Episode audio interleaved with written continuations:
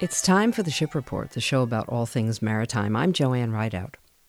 It's Tuesday, August 2nd, 2016. We have 17 vessels on today's Columbia River ship schedule. In our marine weather forecast, we have west winds today, 5 to 10 knots. And today we're going to talk about the arrival of the Astoria Ferry, tourist number two, in Astoria yesterday morning after a challenging trip at sea from Puget Sound.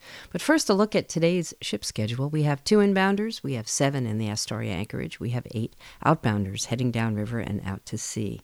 Our first arrival in the river is a bulk carrier called the Falmouth Bay, arriving from South Korea, headed for Astoria's anchorage. She'll be heading upriver eventually to pick up wheat. Look for her in the anchorage at, by about 5:30 this morning. The Geneva Star is arriving from Japan, headed for Astoria's anchorage. She's going upriver also to pick up wheat, and will uh, arrive in Astoria's anchorage at about 12:30 a.m. on Wednesday. So a big gap in time between those two arriving ships, one early in the morning and one late in the evening. In the Astoria anchorage, we have the Sakura Dream. She's headed for Vancouver, Washington today um, to pick up wheat. She'll be leaving around 9 a.m., arriving in Vancouver mid afternoon, so maybe around 3 p.m. We have several vessels. We have actually five vessels awaiting in the Astoria anchorage, awaiting the orders to head upriver.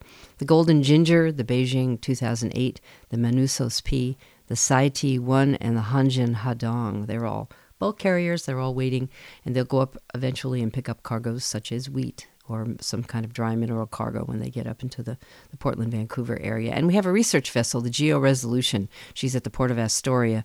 Uh, research vessels sometimes come into uh, Astoria to refuel to uh, pick up supplies, to change crews, and to change research crews. So, um, lots of reasons to come into Astoria. Astoria is fairly close to the ocean, and uh, compared to um, and is accessible and um, so that's that's a reason why you often see um, well from time to time put it that way you, you, do see research vessels stopping at the port of Astoria. In our outbounders, we have the Ruby Inda leaving the Kalama anchorage with wheat on board around 10 a.m., passing Astoria outbound maybe around 1 p.m. today. The Kipros Spirit is uh, leaving Portland carrying wheat around 10 a.m., passing Astoria outbound, outbound around maybe 4 o'clock or so. The articulated tug and barge rig, the Dublin Sea, is heading out of Portland. I think petroleum there, leaving around 10:30 a.m., passing Astoria outbound around 5 p.m. A bulk carrier called the Galleon is heading out of Portland with wheat today, leaving around 12:30 p.m. You might see her glide past Astoria's waterfront around 6:30 p.m. The Asian Trust is leaving Portland. She's a car carrier with Hyundai's on board, leaving around 2 p.m., passing Astoria outbound around 8 p.m. The SBI Hermes is leaving Vancouver bentonite clay on board, leaving around 3 p.m., passing Astoria outbound around 9 p.m. The Pisces Leader is another car carrier with Subarus on board, leaving around 3 p.m., passing Astoria outbound around 9 p.m. The Lady Marit is leaving Vancouver with wheat on board around 6:30 p.m., passing Astoria outbound around 12:30 a.m. on Wednesday and a little more about our marine weather forecast. Uh, in the main channel on the Columbia River Bar at the very mouth of the river, combined seas 2 to 4 feet today and tonight. Seas will temporarily build to 6 feet. Um, during those ebbs, we have a very strong ebb that began around 5 a.m. and another one around 5 p. or 5:30 p.m. Um, times to stay off the Columbia River Bar. That's why it is in the forecast. Is a kind of a cautionary thing to let you know when the most turbulent times will be happening there on the bar. In our overall marine weather forecast, uh, those west um, winds, 5 to 10 knots, uh, wind waves 2 feet at 4 seconds apart, and northwest swells 2 feet high at about 7 seconds, and a chance of showers today. Well, if you're tuned into things in and around Astoria, you might have heard that the historic Astoria Ferry, the tourist number two, is safely in Astoria. She arrived yesterday after an eventful trip from Puget Sound that began last week and ended Monday. Along the way, the boat and her two man crew made two stops, one in Neah Bay and one in Grays Harbor.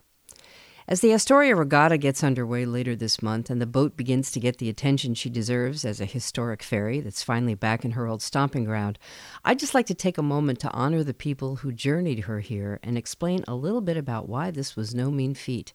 This was not like motoring from Portland to Astoria on the river, or like going from one side of Puget Sound to the other. Not that those don't have their challenges, they do. This particular trip involved taking quite a bit of calculated risk that included taking this boat out in the ocean and planning the best times to move and the best times to wait. Most mariners are not going to toot their own horns about things like this, so allow me. Here are some of the things that I think are kind of extraordinary about this voyage. It involved a ferry boat, a wooden ferry boat that is almost a 100 years old, traveling in the ocean, which is a very demanding body of water, and this boat was really not designed for those conditions originally.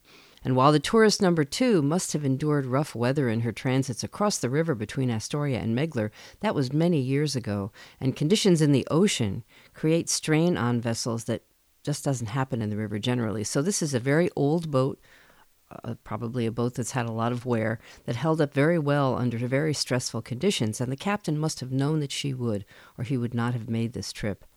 Some of the risks that they faced included high winds, constant ocean swells, and currents that run along the coast. They made it safely, but that's primarily because they knew what they were doing. And I knew that these mariners were experienced people just by watching how they handled this passage. First, they ventured out to the end of the Strait of Juan de Fuca and made a judgment then that the weather was just too bad to continue. They were sort of assessing the conditions as they went. They ducked into Neah Bay, right, one of the few safe harbors along that area of the coast, and waited for better weather. After a few days, when calmer conditions prevailed, they made the run to Grays Harbor, the next safe place where they could take the boat if they had a problem, and then finally to the Columbia River Bar. Both of those runs were very carefully calculated. The boat reached Grays Harbor by midnight on Sunday, and early this early yesterday morning rather on the Columbia River Bar. These arrivals were not random or based on convenience. They were timed around the tide, so that the boat could cross both river bars on the rising or flood tide. Now, why bother to do that? Well, if you are a regular listener to the ship report, you know that on an ebb or falling tide, there is so much water rushing out of the mouth of the rivers along the coast that it creates conditions that are quite unstable and dangerous. Mariners who wait to enter the river's mouth on the rising or flood tide are taking advantage of a number of conditions that exist only then. The current, for instance, will be moving in the direction they want to go, and that is into the river. And the conditions and currents will be much calmer in general and easier, easier to negotiate.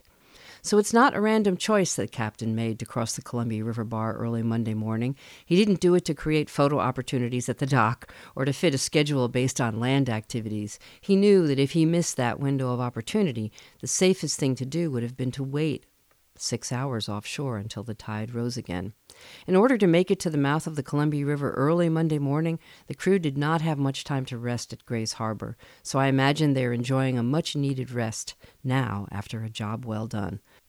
Welcome home, tourist number two. Your new life has just begun. You've been listening to the Ship Report, the show about all things maritime. I'm Joanne Rideout. Thanks for listening. You can find a podcast of this program on my website at shipreport.net. Have a great day.